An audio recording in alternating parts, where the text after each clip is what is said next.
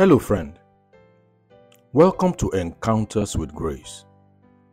My name is Paul Rotua, your regular host. Glory be to God for such an opportunity to bring God's word to you, my dear listener.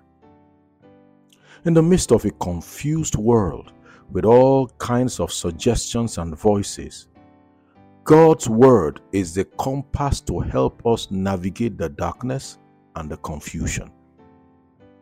Listen to me. Satan does not want you enlightened through it. Your enlightened heart spells doom for him and will destroy his ability to keep you bound in darkness. And that word is coming to you today. So I want you to sit down and relax with an open mind to receive from God these few minutes His life transforming word. Today, I want to begin to share with you the spiritual authority of a Christian that was given through the grace of God. A lot of things walk on this earth based on the recognition and understanding of authority. Anyone who does not understand walks at his peril because it is spiritual. So don't go away. I will be right back after this time out to start to unveil this. Grace,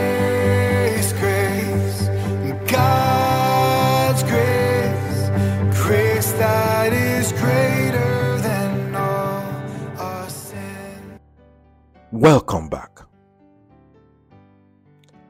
Imagine a family where the authority structure is not clearly defined and recognized. Imagine an office where there are no clearly defined reporting lines of authority. Imagine a country where there is a breakdown in authority structures. You and I know that there will be an eventual breakdown in law and order. Oppression and injustice will rise, progress will be impaired, and life will generally become unbearable.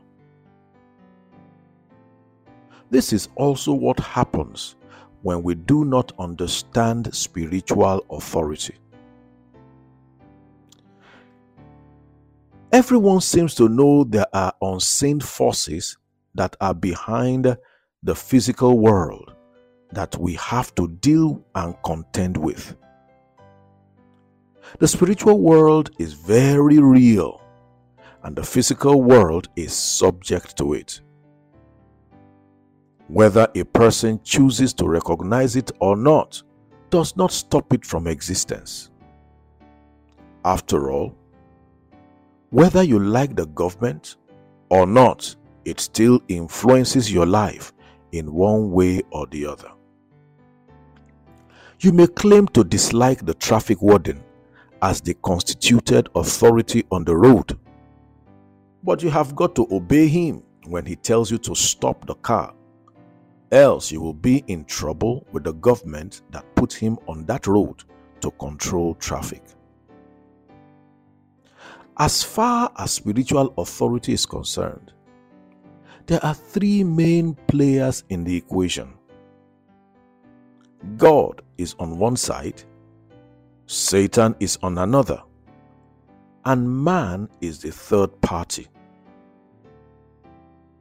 all authority ends up in God. And Jesus said that the Father has given him all authority. Satan, on the other hand, is called the God of this world according to 2 Corinthians 4, verse 4. This means he has some level of authority as a being.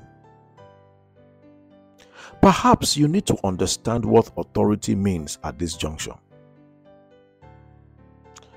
Authority is the ability to exercise power and control and determine outcomes, simply put. It also includes the power you give others to be obeyed upon the earth. God is the creator of the phenomenon called authority, and He has established man as the authority upon the earth under Him. The Genesis chapter 1, verse 26 to 28 proclamation still holds true today. God has never changed his plan and mind about that. He said, Let us make man in our image after our likeness. Let them have dominion over the fish of the sea, over the fowl of the air, and the cattle on all the earth, over every creeping thing upon the earth. This dominion mandate automatically gave man the authority to rule and carry out the will of God upon the earth. Also, when God established the family, he established an authority system so man can properly administer things on the earth to avoid chaos. You need to realize it, friend, that spiritual authority was given to man. As human beings, we have authority on earth because God gave it to us. God said to have dominion over all the earth. Nothing is allowed to happen within the jurisdiction of a man except he allows it directly or indirectly. That is how strong the authority of a man is on the earth. Now, we have got to understand that Satan always seeks to undermine or take over man's authority. He does this majorly by ensuring that ignorance is perpetrated. Every lie of Satan that you believe robs you of your ability to exercise spiritual authority. It makes you a weakling, makes you become a victim of self doubt, and ultimately a victim of paralyzing fear. However, my mission today is to let you know that as a man, you have authority on earth because the earth belongs to man and man alone. A bodiless spirit does not have a personal right to exercise authority simply because he does not have a physical body. God made it in such a way that even though he is God, he cannot step in to move upon the earth or in the life of an individual unless he is permitted to do so. He bound himself that way. He has to therefore influence someone to carry out his own will. Satan has to also influence man to submit his authority to him he also cannot do as he pleases whenever he pleases. This knowledge is vital and must sink into you. God gave man authority upon the earth. You can exercise authority because you are a human being. Even as a Christian, authority works first because you are a human being on earth dead Christians cannot exercise authority. Once a person dies, he cannot physically exercise authority, even if he was a man of much influence on earth. At best, his name, if it carried much weight, and it will still have to be used by another human being who is alive for it to be obeyed.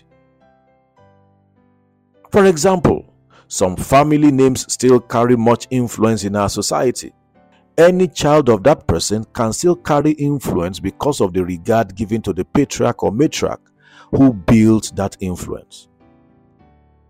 That brings me to the last point I want to make concerning authority and names. The name of a being on earth and the spiritual world matters. Authority is vested in names and power can be at the back of a name depending on its source. The person who bears that name does not always have to be physically present to enforce authority before power is exercised. Anyone who comes in that name will exercise influence because of the power at the back of that name. A good example in the physical world is an ambassador from another country to Nigeria.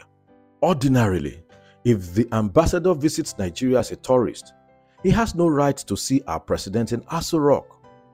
However, if he comes to Nigeria as an ambassador of his country and asks for an appointment to see our president, he will be accorded all his rights because he is coming in the name of the president of his country.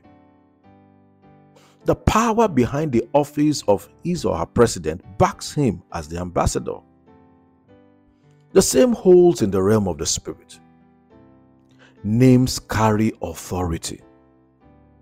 That is why Philippians 2, verse 9 and 10 says about Jesus Wherefore, God has highly exalted him and given him a name that is above every name.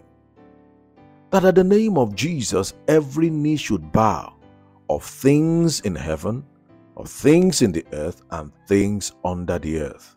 Hallelujah.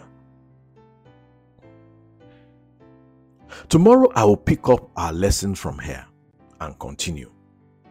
Meanwhile, I want you to really think this through and let it sink into you. That as a human being, you are a great force to reckon with in the authority structures in the realm of the Spirit. I pray that your understanding will increase concerning this in Jesus' name. Thank you for staying with me till now. If you would like to reach me for prayers or questions regarding what I have shared or any other thing else, please feel free to do so using the number that will be given to you shortly. May the joy of knowing Jesus be your daily experience. And may the peace of God, which passes human understanding, keep your heart and mind in Jesus' name. Until I come your way again tomorrow, same time on this station, keep living in the joyful atmosphere of grace. Thank you for listening to this broadcast, and we hope you have been blessed by it. For enquiries, prayers, and counseling, please call 081 86 74 0681.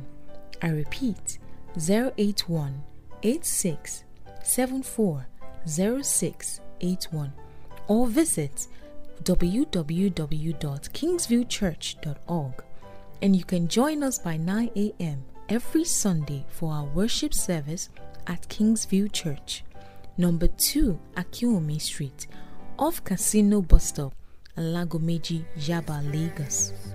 God bless you. Grace, grace